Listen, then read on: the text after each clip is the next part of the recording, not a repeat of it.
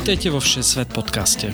Rozhovory o všemožných miestach, všetečných ľuďoch a všelijakých nápadoch a plánoch, ako spoznať svet. Cestujte s nami každý útorok v spolupráci s denníkom ZME.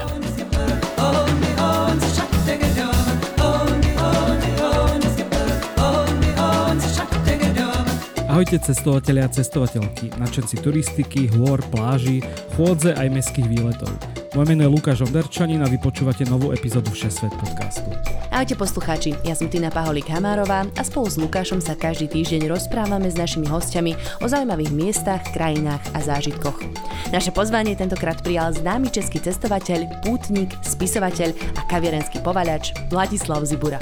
Budeme sa dnes veľa rozprávať o chodení, a to nie len medzi buddhistami a komunistami, pozrieme sa aj do strednej Číny a čiastočne aj do Nepálu a zistíme napríklad, ako sa infiltrovať miestnym obyvateľom do obývačky, koľko to pánok treba na takúto púť a čo sa dá pri cestovaní po Číne naučiť o našich krajinách.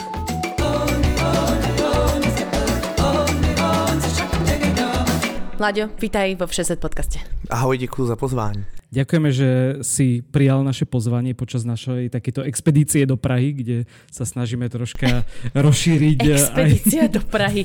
Slováci sa vybrali do zahraničia až do ďalekej Prahy. V časoch covidu je to už pomaly aj výlet do Viedne. Za chvíľku bude problém. No ale v Česku ty vlastne patríš medzi takých tých známejších cestovateľov, ale na Slovensku, aj keď si mal teda množstvo prednášok, možno nie každý ťa pozná. Tak ako by si sa ty seba ako cestovateľa charakterizoval? Tak mě vždycky bavilo cestovat za lidmi a cestovat do regionů, které jsou trochu odlehlejší, protože tam jsou ještě lidé na turisty zvědaví. Tak to definuje můj způsob cestování a hodně jsem měl od začátku blízko pěším poutím, protože když mi bylo 18, tak jsem se hned po maturitě vydal do Santiago de Compostela a zjistil jsem, že to chození pěšky má plno výhod. Jednak člověk výborně pozná tu krajinu, protože ji projde metr po metru pěšky. Za druhé je to velice snadné na plánování, protože si stačí naplánovat ten začátek a ten konec a mezi tím už jenom držet správný směr. A ještě se mi na tom ohromně líbí, že když člověk chodí pěšky, tak celý den se věnuje tomu, co bylo jeho cílem v té zemi. Zatímco když si vytipuje, řekněme v Číně 20 měst, která chce navštívit, tak většinu času stráví v dopravních prostředcích, ale pokud je cílem ta pěší pouť, tak od rána do večera se člověk jaksi věnuje tomu, co měl v plánu. Takže tam nejsou ta hluchá místa. A čudujú sa ľudia, ktorých stretávaš napríklad počas tých ciest tomu, že ideš pešo? No jak kde? Když jsem třeba procházel Nepál takhle, tak se tomu nikdo nedivil, protože Nepálci prakticky nechodí jinak v těch vesnicích. Tam jsou zvyklí naprosto běžně chodit 20 kilometrů do školy nebo na nákup, takže tam ne. Mm-hmm. A v Číně se vlastně taky nikdo nedivil, protože je pro ně natolik na venkově exotické, jak se chovají lidi ze západních zemí, že neznají ty standardy, protože jich potkali málo. Ale v Evropě se každý divil vždycky hodně. Na druhou stranu jsem vypozoroval, já už se tomu věnu nějakých 10 let, víc, 12, tak dřív se lidi divili víc, ale teď jak vzrostla ta popularita těch treků ve Spojených státech a té pouti do Santiaga, tak už je to jaksi známější ten fenomén poutnictví. Čiže PCT a presne takéto známe, už to ako keby spropagovali, hej. Ešte bol aj film o tom natočený, tak podľa mňa kvôli tomu. A mňa zaujíma jedna vec, že či nemáš pocit takej osamelosti, keď takto akože chodíš sám iba peši?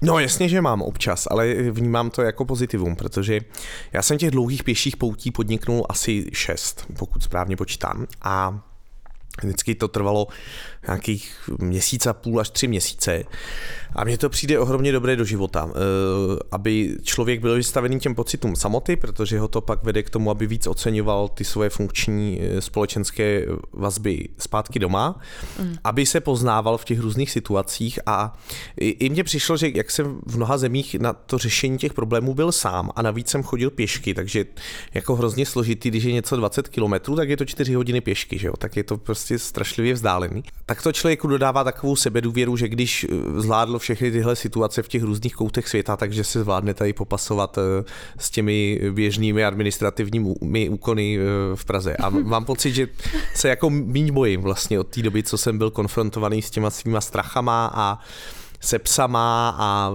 s lidma se zbraněma a tak, takže mě vlastně to obohatilo. Povedať, že bylo hůř, hej. Že už se jako nebojím těch běžných věcí. Hej, chápem. Třeba teď začínám řídit, já jsem si udělal řidičák před 2 roky, což je docela divočina řídit v Praze, ale Mám k tomu respekt, ale vůbec se nebojím, protože si racionálně řeknu, a tak když nabourám do někoho v Praze na křižovatce, tak prostě oboucháme plechy a já mu to zaplatím. Jako, že nemám strachy z těch věcí, ze kterých bych asi dřív strach měl a věřím, že to je částečně díky těm pěším poutím. Není to tuk-tuk v Indii, kde teda tě může zrámovat kamion a podobně. No, je to tak. Podcast pripravujeme vo voľnom čase a preto naozaj ďakujeme všetkým našim Patreonom, každému jednému a jednej z vás, ktorí nás podporujete, obzvlášť našim ambasádorom Michalovi Mikušovi a Radovanovi. A ak sa aj vy chcete stať našimi ambasádormi, skočte na stránku patreon.com a hľadajte Všesvet podcast. Máme tam niekoľko možností, ako nám môžete prispieť na tvorbu Všesvet podcastu a každá jedna pomoc sa ráta. Ďakujeme, ste super. Ty sa vlastne na jednu z tých prvých takých ciest vybral z Turecka do Jeruzalemu. Bol to tiež nejaký konkrétny možno dôvod, prečo tam? No, já jsem šel do toho Santiaga v 18. A pak jsem si říkal, tak příští rok měl jsem první vysokoškolské prázdniny, kam teď? A tak se jako logické východisko nabízí Řím, protože Řím po Santiagu byl druhým nejvýznamnějším poutním. Ano, navíc se tam člověk nemůže ztratit. A ono, i když se člověk podívá na mapu, tak skutečně zjistí, že všechny ty cesty se do Říma zbíhají, protože to byli Římané, kteří ty cesty, kde dneska máme silnice, vybudovali. Takže ono to platí dodnes. Takže ten Řím byl jako logický další cíl. 6 týdnů jsem tam šel. Jsem vyrazil ze svého domova v Českých Budějovicích a přešel jsem ty Alpy a došel jsem do Říma. No a Jeruzalém, to je takový trojlístek nejvýznamnějších křesťanských poutí, Řím, Santiago a Jeruzalém. Tak to bylo logické vyústění a zároveň to bylo první velké dobrodružství, protože zatímco do Říma se jako trochu chodí ještě, zejména teď, protože byla obnovená trasa, která se jmenuje Via Frančizena, takže už je to i značené. Když jsem tam šel já, tak ještě nebylo. Ale jako projít Turecko a Izrael, to už je taková jako vyšší dívčí trochu, že ne, že by to vyžadovalo víc plánování, ale přináší to víc nečekaných situací a do toho Jeruzaléma už se na pouť moc nechodí. A ty jsi tam ještě vybral nie úplně nejvhodnějším čase v Ramadáně, ne? No, Turecko jsem zažil v době Ramadánu a Izrael jsem zažil v době vlastně, kdy vyvrcholil ten konflikt mezi Izraelem a Palestinou nejvíc za posledních 20 let. Tak. Ale já zase cestuju dost zodpovědně, že já jsem to ověřoval u ambasády, jestli je to v pohodě tam být.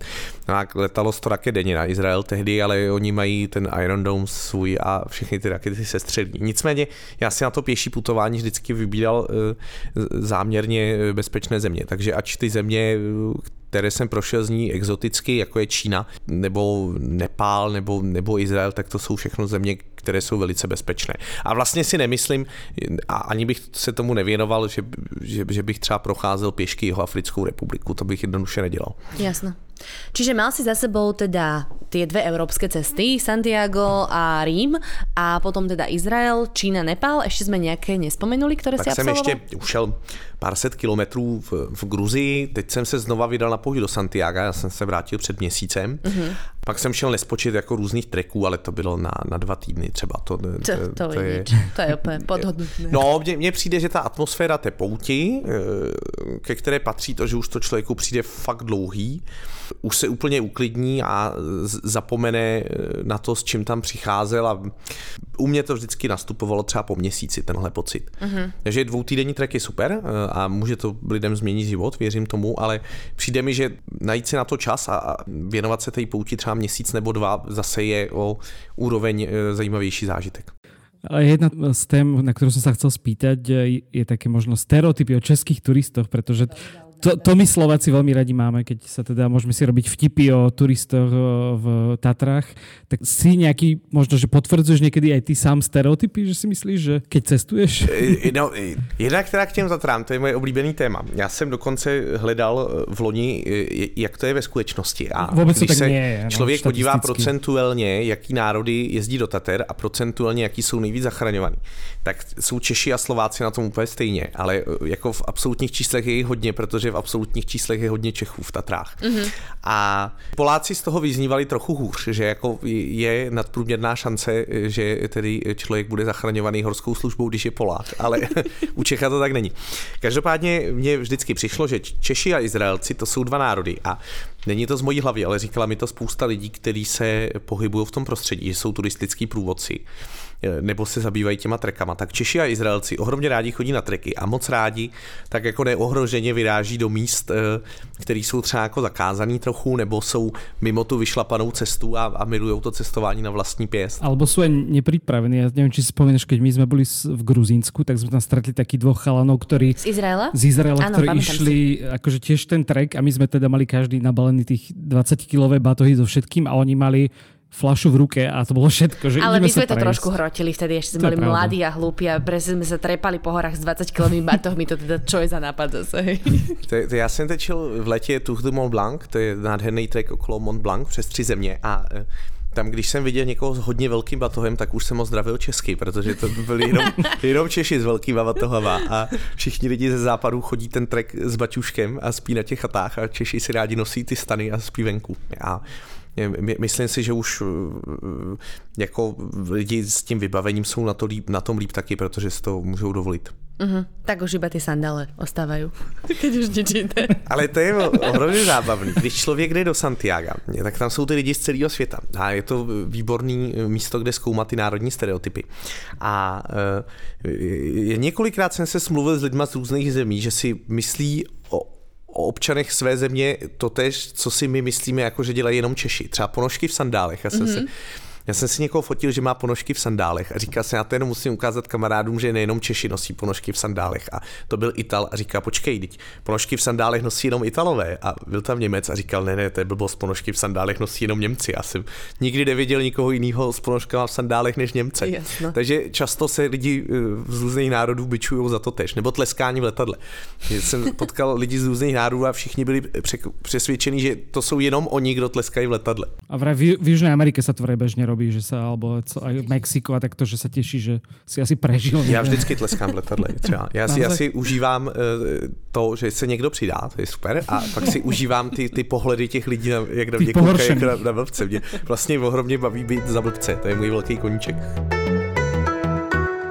Dobre, nadhodil si nám, takže prejdeme na tvoju čínsku cestu teda. A ty si teda autor knihy Piešky medzi buddhisty a komunisty a píšeš v nej, že do Nepálu a do Číny si sa vybral z takého prozaického dôvodu, lebo si tam ešte nebol. Bol to naozaj jediná motivácia? No, ono je zajímavý, že když člověk chce chodit jako hodně daleký cesty, tak těch dálkových treků je málo. A navíc tehdy ještě před 8 lety, když jsem tam šel, nebo 6 lety, tak... 2016 tam byl, hej? Tak 16, mm-hmm. Já vůbec nemám v hlavě kalendář, tak před 5 lety jich bylo ještě ochlupný. A navíc ty treky jsou vedený obvykle přírodou a mě víc zajímá ta civilizace, že se chci potkávat s těma místníma lidma. Když se teda rozhodne, že půjde po vlastní ose a že chce chodit jenom pěšky, tak se mu ohromně zúží ten výběr zemí, protože odpadnou třeba všechny ty stány, jako je Afganistán, Turkmenistán. Albo arabský poloostrov celý, podle mě. No, jasně, Kazachstán. A je to proto, že jednak některé ty země nejsou bezpečný a za druhý jsou tam hrozně daleko od sebe vesnice, takže není možné projít Mongolsko pěšky. Jo? Nebo jako asi teoreticky, jo, ale nepřineslo by to moc interakce s lidmi. Ano. Takže jsem si vybíral země, které jsou ideálně osídlený a zároveň, které jsou bezpečný. A ono už těch zemí zbyde jako poměrně málo. A Nepál a Čína mě najednou přišlo, že jsou úplně geniálně kontrastní země k sobě, že to je jako zábava být měsíc a půl v Nepálu a měsíc a půl v Číně. A zároveň to jsou bezpečné země, tak mně to přišlo jako úplně super nápad. No a ještě tam je veľa lidí relativně. Ještě je tam dostatek lidí, ale já jsem si vybral takovou část Číny, která je osídlená jako Česko. Menej, třeba. Že no není to prostě Peking, 5 kilometrů vesnice. Mm. No. Ta Čína teda byl extrém úplný, že to člověk musí mít velký smysl pro absurdno, aby se tím dokázal probít. Ale jako projít si pěšky Nepál je fakt věc, která mě změnila život. Jako být konfrontovaný s tou každodenní chudobou a vidět ji v těch různých proměnách je něco, co je nesmírně obohacující. Ty si vlastne aj v tých knižkách, ale v nejakých rozhovoroch často spomínal možno také tie stereotypy, čo má, alebo tú víziu, akú máme my napríklad o tom Nepále, že Nepál bereme ako tá pekná krajina s horami, kde sa ide liesť na Everest a v podstate všetci zbožňujú Nepál. A Čína práve naopak má pomerne negatívny aj skrz tú politiku taký pohľad. Takže zmenil sa napríklad aj tento pohľad, že keď si videl, že v tom Nepále naozaj to asi nie je iba o tom, že tam zaplatíš veľa peňazí za treky? No, tak já jednak ty treky nepálský jsou úchvatný. Já jsem se tam ještě vrátil před 3 roky a vzal jsem s sebou rodiče na trek kolem Annapurny, který už jsem šel tehdy v rámci té svojí cesty po Nepálu. A já moc nemám rád, když, a často to dělají někteří cestovatelé, že říkají, no když si nebyl támhle, tak si neviděl ten skutečný Nepál. Mně to přijde absurdní, protože Praha je skutečná Česká republika, protože to je v České republice, takže jako všechny ty místa jsou skutečný.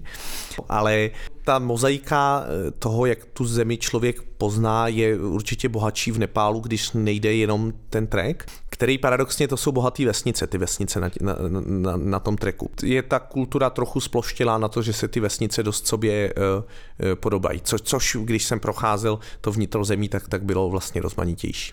A ta Čína už potom vlastně bol nějakým způsobem možno väčší kultúrny šok, keď si prešiel práve z toho Nepálu? Lebo najskôr si teda cestoval po Nepálu, potom si preletel do Chengdu, ak sa nemýlim. Ja vlastne takový zvláštní paradox, že ja kulturní šoky moc neprožívám. A to díky tomu, že ja nemám ve zvyku si zjišťovať příliš mnoho informací o těch zemích. A ešte si to aj užívaš, nie? Keď je to dostatočne bizarné. Jo, jasne, no. A ja díky tomu, že si to moc nezjišťuju, tak nemám očekávání. Ja si jenom zjistím ty věci, co se týkají bezpečnosti. A takovou tu jako úplně ty elementární věci, které bych měl vědět, ale třeba nikdy si negooglím, jaký tam jsou památky, nebo nejzajímavější místa, protože by mě akorát mrzelo, že je neuvidím. A zjišťuju si toho velice málo, takže já jsem přiletěl do Chengdu, úplně tabula ráza. Já jsem měl ubytování na první den a pak jsem zjistil, že už ten hotel neexistuje a přesto prodávají ubytování na Bookingu. Měl jsem pas, měl jsem vízum. A mně se na papírku napsáno, jak se dostanu do pandího centra, abych se mohl podívat na pandy, a to byl celý můj plán. A pak jsem vlastně vyšel ven z města podle kompasu a napojil jsem se na silnici, na kterou jsem se chtěl napojit, a schválně jsem si vybral silnici, která spojuje Chengdu a Sian a má 800 kilometrů. A věděl jsem, že když se té silnice budu držet, tak nemusím mít mapu, já jsem neměl mapu. A v té Číně je všechno úplně extrémně složitý vyřešit. Já jsem třeba tam přiletěl a moje děvče tehdejší dělalo státnice ten den. Tak mi slíbila hned, že mi pošle, já jsem říkal, nebude mi tam fungovat telefon, tak mi pošli e-mail. Já mám e-mail na Gmailu a nedošlo mi, že ty Google, služby Google no jsou blokovaný v Číně. A teď je jako poměrně těžký a je tam blokovaný Facebook a najednou ty nemáš vůbec jakým způsobem komunikovat s těma blízkýma, že bych jim napsal, hele, mám teď nově e-mail na seznamu, napiš mi tam, protože vlastně nemáš ani ten Messenger a je strašně složitý všechno zařídit. Já jsem si třeba chtěl pořídit místní internet do mobilu a já jsem za 5 týdnů nepřišel na to, jak to udělat, protože všichni kolem mě mluvili jenom čínsky, tam nikdo nemluvil ani slovo anglicky v těch místech, kde jsem byl, protože jsem procházel přes vesnice. Nevím, jak se čínsky řekne mobil, oni mají vlastní slovo pro všechno. I pro internet. Už jsem to ani neměl jak zjistit bez toho Google pořádně. Ani nevím, co bych dělal. Kdybych tam přišel do toho obchodu, tak oni by se koukali na mě, abych se koukal na ně. Teď oni by vytáhli nějaký formulář v čínštině, který musím vyplnit. Dostaneš hypotéku v Číně. Neřešíte. Nebo já jsem se snažil ubytovat v hotelech párkrát, ale já jsem tam nedokázal ubytovat, protože jsem jim dal pas a oni mi dali formulář v čínštině. Já jsem ho nebyl schopný vyplnit. Tak jsem naznačil, ať to vyplní, a dal jsem, takhle jsem jim ukázal peníze v hotovosti a oni ukázali, ne, tady to musíš vyplnit, a já jsem jednoduše nebyl schopný za celou dobu se ubytovat v hotelu. Ale to je super, protože to je to cestování jako za starých časů. Tohle zažívali cestovatelé v 19. století a to mně přijde úžasný, že najednou já nevěřím, jako moc nevěřím na to, že by ta doba dobrodružného cestování skončila, protože se stačí dobrovolně vystavit podobnej situaci. Je to zábava, no. Jako... A preto to dopadlo tak, že ty si jednou z prvých nocí spal na nějakom hrobe. No, to bylo druhou noc. Já jsem se vydal teda už po té silnici a pak jsem tak na silnici spát nemůžeš, tak jsem hledal místo, kde bych se mohl spát. A tam byly všude kopce prudký a jsem byl ještě nějaký nemocnej tehdy a prostě v prudkém kopci se nevyspíš na zemi. A jediný rovný místo, který jsem tam našel, tak bylo cosi, u čeho byl náhrobek a bylo to v lese. Tak jsem prostě si lehnul na to jediný rovný místo, no, což prostě zase vypadá jako absurdně, ale co se měl dělat a se mně přijde důležitý být v ohledu plnej k tomu prostředí, kde se člověk vyskytuje. Tak jsem tam lehnul o půlnoci a vstával jsem v 5 ráno, aby se nemohlo stát, že nedej bože tam někdo půjde zapálit svíčku a uvidí, že tam někdo spal, takže jsem tím jako nikoho neurazil. Ne, rozhodně to nebyla moje preferovaná volba, ale bylo to jediné východisko. Mm-hmm. A je to možno práve taká krajina, kde sa ľahšie ľuďom pritrafí také tie fópa? Keď už hovoríš teda možno o tom hrobe, tak plynule naviažem na príbeh, kde si sa nejakým spôsobom dostal na pohreb. No já jsem si myslel, že to je oslava narozenin. A oni jsou nesmírně přátelský lidi na čínském venkově. A to je zase výhoda toho, když člověk putuje mimo ty vyšlapané stezky. Jeho přijetí těma místníma je mnohem vřelejší, protože jsou na ně ještě zvědaví, protože tam ty turisty moc neznají. No, takže jsem byl ve vesnici a tam byla velká skupina lidí a nějak na mě zamávali, já jsem zamával na ně, oni mě pozvali, ať si k ním přisednu a jsem pak zjistil, že já jsem se domníval, že to je oslava narozenin a pak jsem si všimnul tý rakve. A byl pohřeb, no. A já jsem měl pak takovou brožurku, kterou jsem si stáhnul někde na internetu. Jmenovalo se to How to Survive Chinese Etiquette a tam byla kapitola pohřeb, tak jsem to nalistoval a tam bylo napsáno, že Číňani mají jako prestižní věc, když je hodně lidí na jejich pohřbu a že dokonce si najímají studenty občas, aby tam byli. Tak jsem pochopil, že je to v pořádku, že je zahraničného hostě na pohřeb. Já bych celkově řekl, že se mi těch fopá jako stalo málo, protože když je člověk aspoň elementárně empatický a přinejmenším v té rovině, jestli s ním interagujou, jestli se usmívají, tak prostě vycítí, kdy má odejít. No. Mm. Ty si sa možno snažil z nejakých situácií tak akože dostať nejakými bizarnými spôsobmi a teda narážim na to, že si so sebou nosil fotografiu Miloša Zemana s čínským prezidentom. Tak pomohlo ti to nejako? No to byl takovej vtip, to jsem si to vytisknul v Katmandu. Já jsem načekal asi týden na čínský víza, tak jsem si koupil čínskou vlajku. Ještě si pamatuju, že byla hrozně drahá ta čínská vlajka a ten trhovec mě vysvětloval, že je hrozně moc práce vyšít ty hvězdy na té čínské vlajce, protože je takhle drahá. Česká vlajka. No. Pak jsem si vytiskl tu fotku toho Miloše Zemana s čínským prezidentem a ono je vlastně super mít tyhle ty kulturní symboly, kterýma se člověk přibližuje té zemi, takže já se to fakt párkrát použiju, že se někomu ukazoval. Oni asi nerozuměli slovu prezident, ale viděli svého prezidenta a je to milý. Představ si, že by někdo putoval po Slovensku s fotkou Zuzany Čaputový, jo?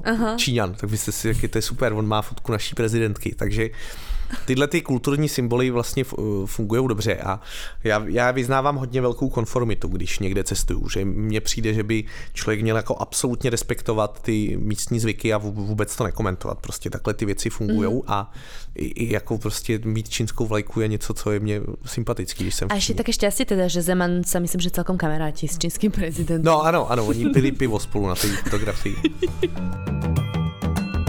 Zažil si nějaké také možno, že prekvapivé momenty, kedy si povedal, že tak toto som nečakal, a možno čo sa týka správania ľudí alebo presne nejaké takéto rituály, ktoré si predtým nevidel?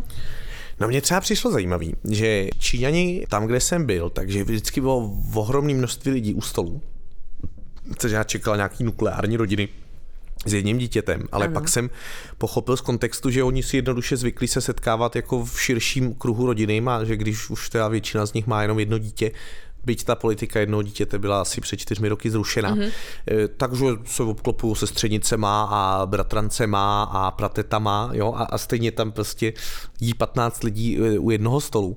A taky mě překvapilo, jak ten čínský venkov v tom Sečuánu a Šenši, kde jsem byl, tak byl poměrně bohatý, že tam lidi měli velký domy, jo? Měli celkem moderní auta, elektromobilů, kolik tam bylo, mě překvapilo.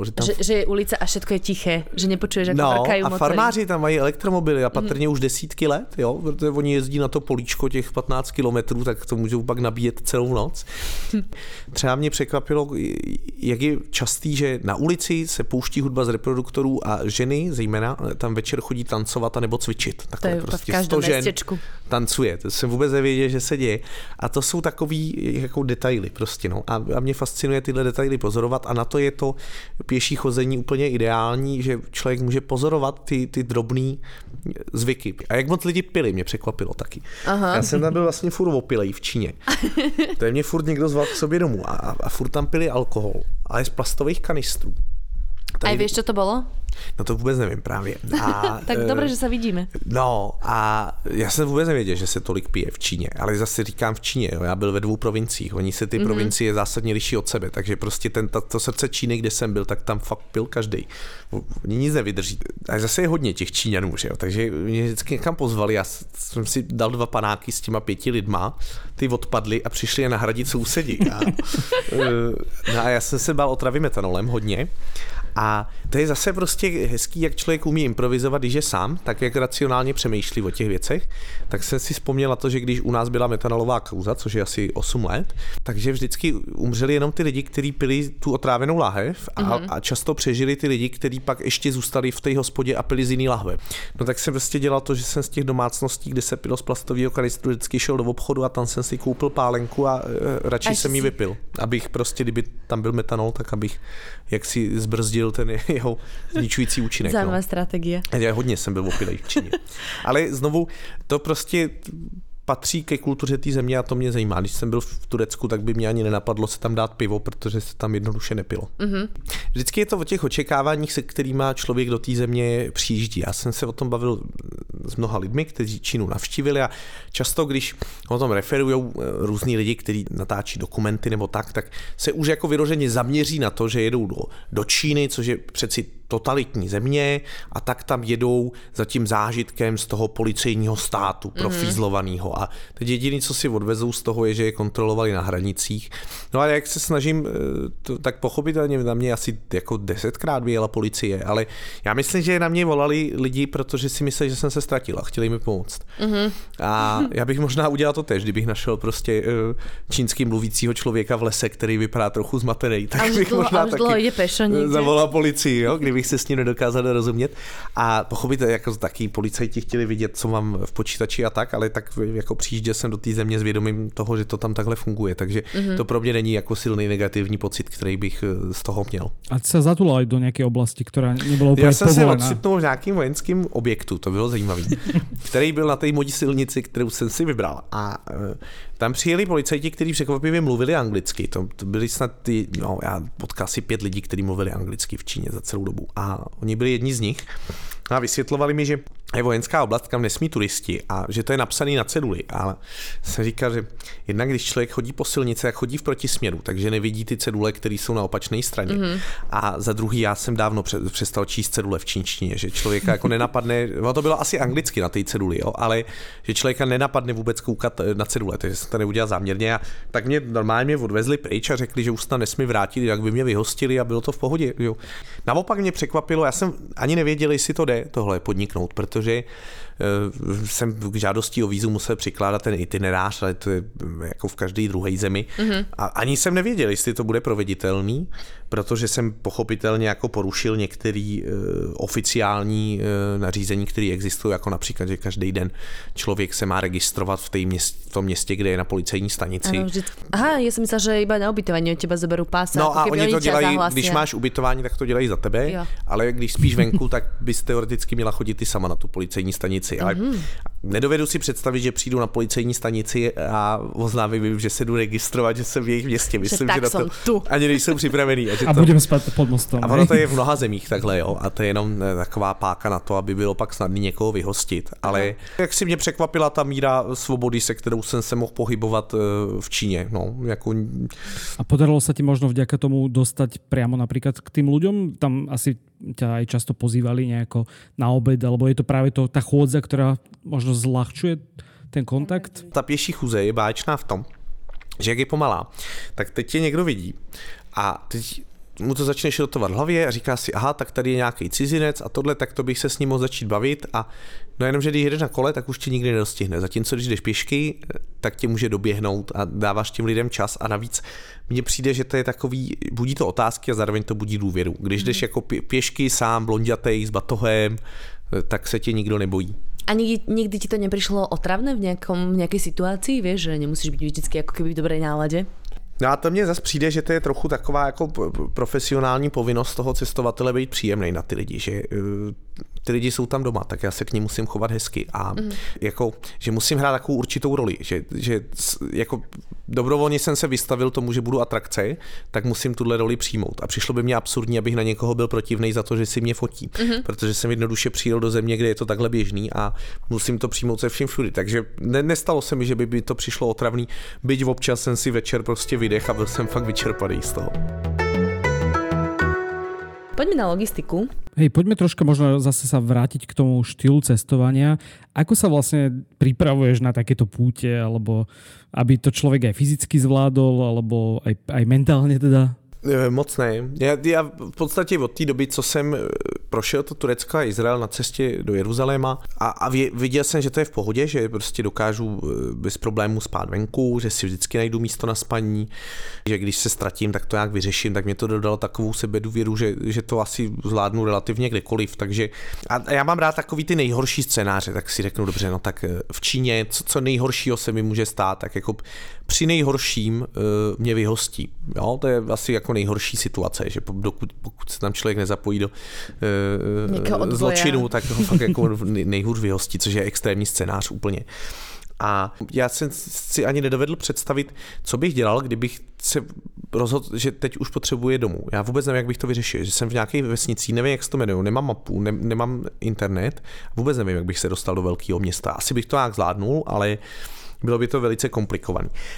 Jednoduše jsem si vždycky zbalil co nejméně věcí, abych to neměl zbytečně těžký, takže já jsem třeba Nepál a Čínu prošel s tím, že jsem neměl ani samou nafukovací karimatku, protože mi to přišlo zbytečně těžký a mě jsem jenom alumatku, to je taková ta prostě 10deková věc, ten hliník, jako aby člověk neumrz v noci.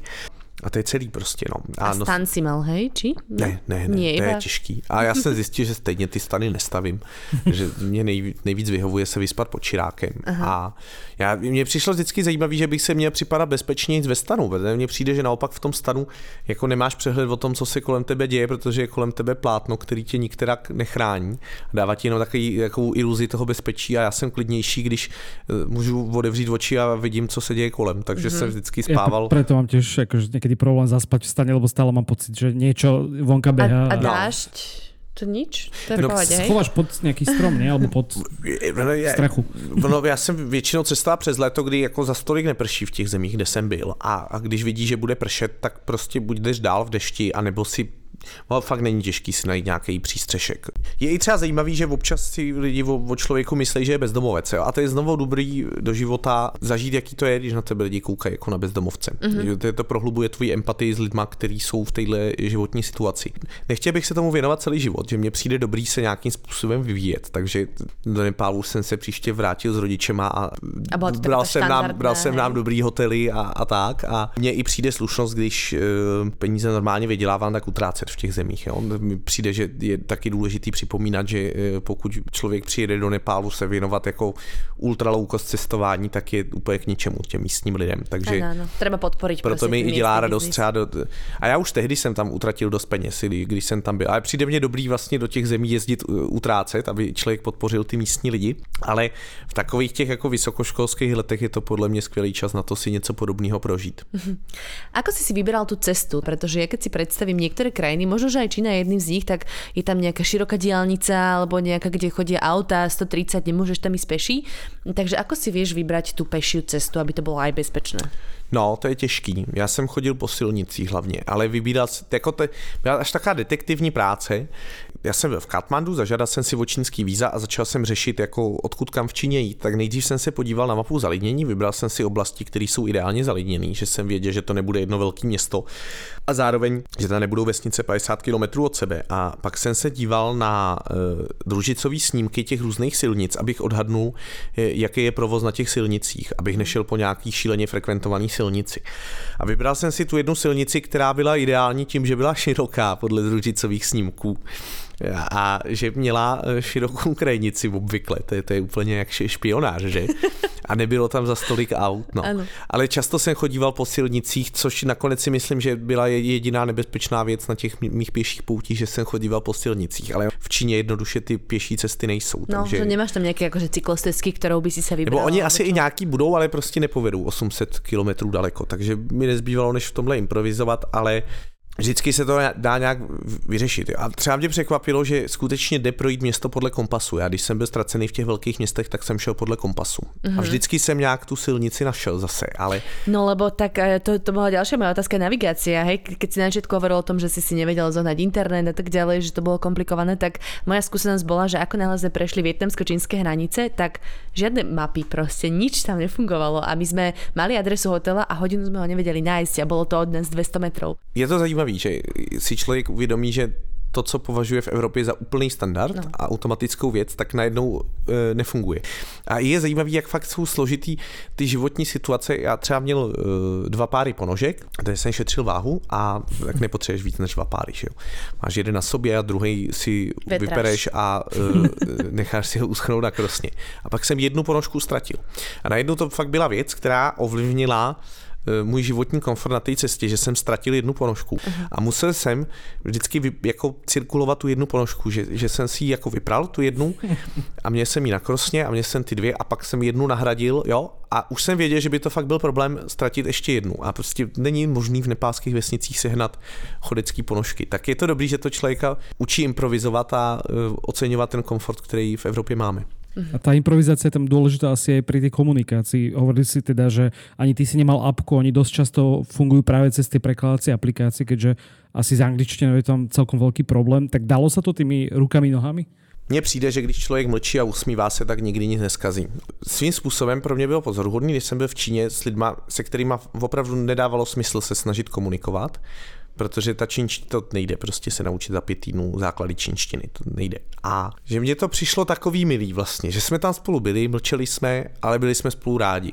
A svým způsobem mně to přišlo srdečnější než ty nekoneční small talky, který vedu v různých koutech světa, když buď blbě já mluvím jejich jazykem, nebo oni mluví blbě anglicky nebo francouzsky a říkáme si naše pivo dobré, vaše pivo drahé, ale taky dobré, naše víno výborné, mě už to vlastně nebaví a přijde mě lepší, to jenom tak se usmívat. A myslím si, že ta interakce s těma úplně cizíma lidma je něco, co se dá naučit a já to hodně aplikuju i v Česku a dělá mě to radost.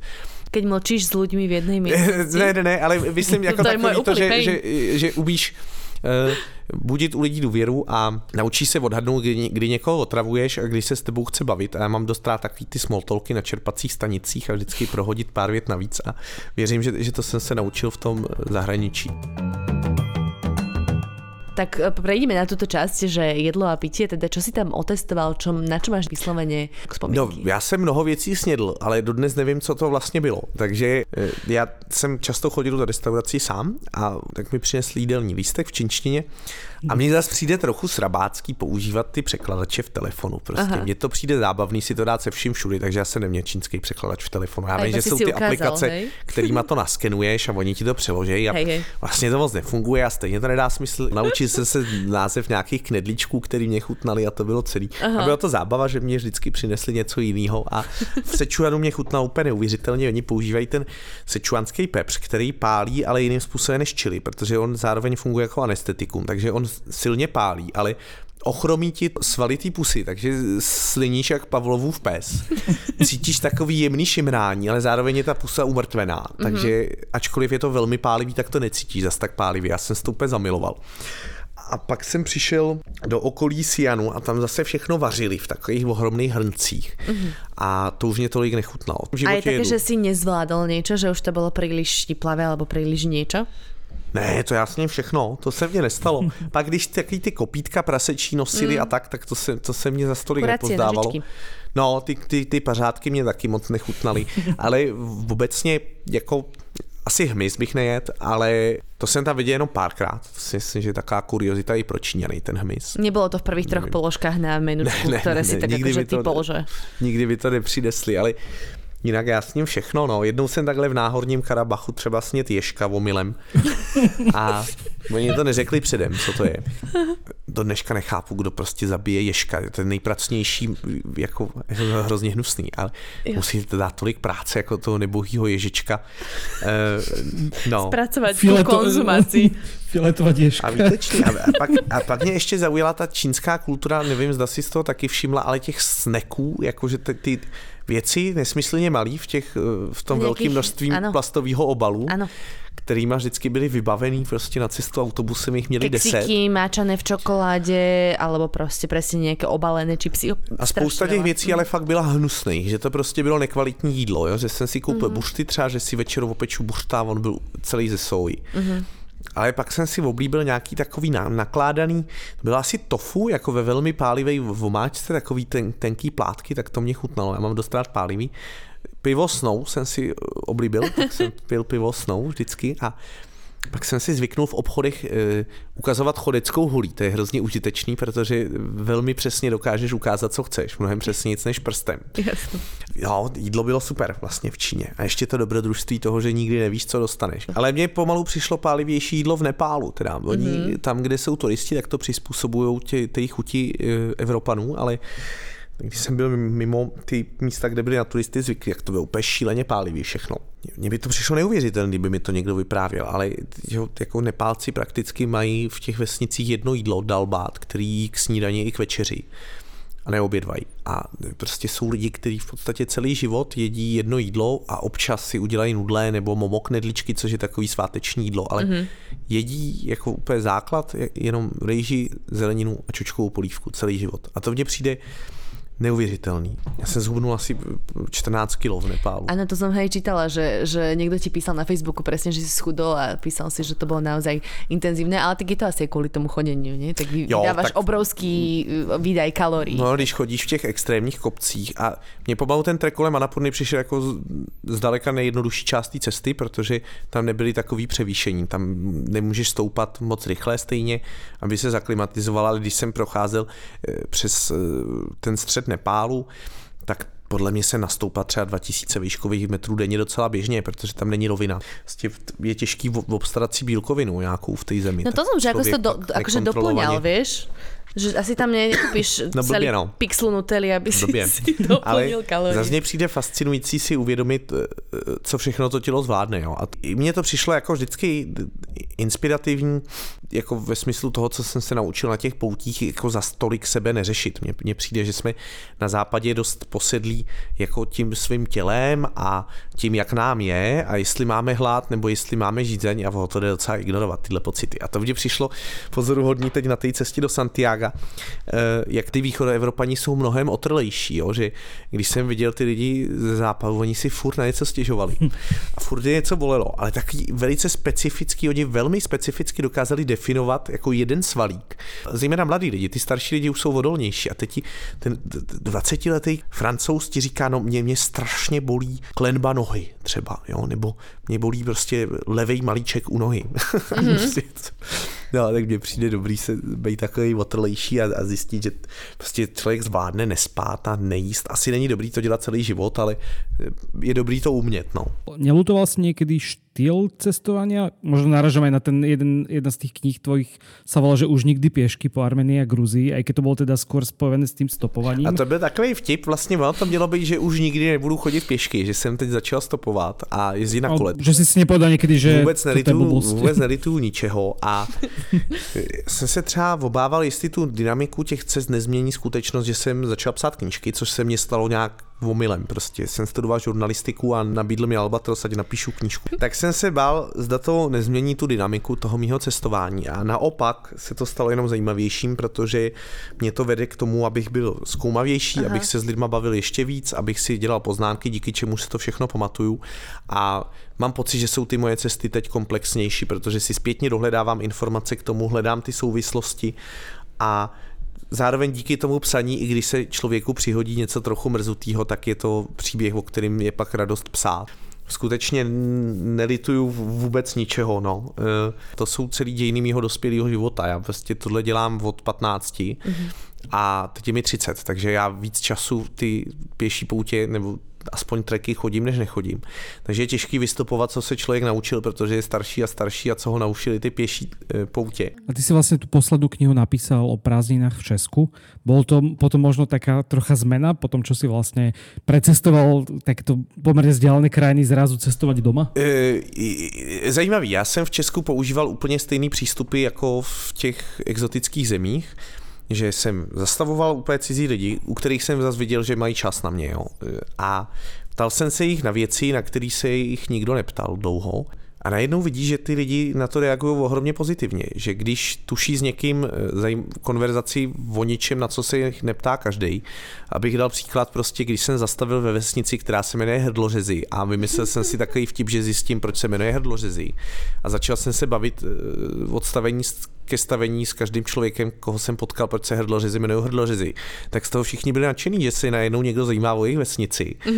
A všichni se se mnou ohromně ochotně bavili a najednou jsem skončil u bývalého starosty doma v obýváku, kde mi udělal Turka a vytah obecní kroniku. A zjistil jsem, že to funguje úplně stejně jako kdekoliv jinde v zahraničí. Že když ty sám máš dobrou náladu a usmíváš si, tak to ty lidi z tebe vycítí. A každý chce trávit čas s někým, kdo má dobrou náladu, protože tuší, že pro něj budeš taky zdroj tyhle pozitivní energie. A já často poslouchám někoho, jak nadává, že se jako v Česku všichni mračí a tak, ale podle mě ti lidi zrcadlí jenom to, co ty vysíláš. No. A když jsi v zahraničí na dovolený, tak pochopitelně ti nakonec přijde dost milej i Ital, který tě seřve za to, že blbě parkuješ a řekneš si, a to je ten italský temperament, ale kdyby tě seřval Čech za to, že blbě parkuješ, tak si řekneš, že to jsou všichni v té mojí zemi. Jo? A jenom jinak interpretuješ úplně stejnou událost. No. Takže po té, co jsem procestoval Česka, mě potěšilo, to fungovalo úplně stejně jako kdekoliv jinde v zahraničí a já jsem si jednoduše stanovil za cíl, že budu mít rád lidi a já prostě mám lidi rád, jo? Já prostě mám lidi rád a občas někdo sere, ale furt mám lidi rád a to je podle mě strašně dobrý přístup, který ti zlepší svět kolem. Tak to je pekný odkaz nakoniec, aj teraz takom trošku marazme, kedy človek má možno pocit, že sa viacej opúšťa ako predtým. Tak ďakujeme ti, Láďa, veľmi pekne. Ja moc krát ďakujem za pozvanie. Za toto rozprávanie. To bolo moc príjemný s váma. Bolo to veľmi pekné, aj že sme to takto tu zariedili v Prahe v našom improvizovanom štúdiu. Keby ste mali akékoľvek otázky, tak nám samozrejme píšte na našich sociálnych sieťach alebo na maily. Vieme to potom posunúť ďalej. No a samozrejme môžete si kúpiť Láďove knižky, ktoré sú predpokladám dostupné stále v knihkupectvách. Aj slovenských teda. A dají se i stáhnout na internetu. Ano, a legálně. No, ideálně legálně. První už jsme zveřejnili navždycky ke stažení legálně zdarma a chci to výhledově dělat se všema knížkama. Mm-hmm. Vlastně já moc nesouzním s tím pojetím autorských práv, kdy ještě moji vnuci měli. Vodu už to stejně nikdo nebude vydávat, jo, ale takže první je legálně ke stažení zdarma v češtině a ty další si můžete půjčit v knihovně nebo koupit v knihkupectví, což je pro mě samozřejmě preferovaná varianta, ale tak je to na vás. Tak snad sa podarí možno aj ďalšie nejaké prednášky na Slovensku, keď sa nebudú zatvárať hranice a podobne. Takže ďakujem ešte raz. Ak nás chcete podporiť, tak nás nájdete na Patreone ako Všesvet podcast. Budeme radi za každý váš príspevok a ďakujeme našim pravidelným prispievateľom. Všetkým. Mena si bohužiaľ nepamätám. Úplne všetkým aktuálne. Ste veľmi zlatí. Dobre, ďakujeme teda, počujeme sa opäť o týždeň v útorok. Ahojte. Ahojte.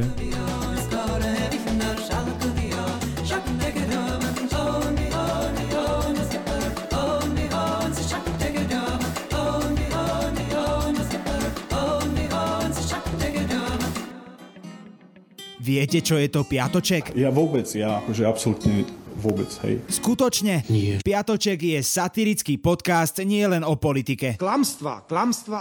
Kristína, Viktor a Adam vás v ňom každý týždeň prevedú tým najbizarnejším, čo sa stalo na Slovensku aj vo svete. V každom dieli vyberú aj tragéda týždňa a na záver sa možno aj trochu opustia. Čože? Piatoček vychádza prekvapivo každý piatok. Vždy vo výplatný termín júlový, to znamená vo výplatnom termíne za kalendárny mesiac. Maja. Nájdete ho vo všetkých podcastových aplikáciách.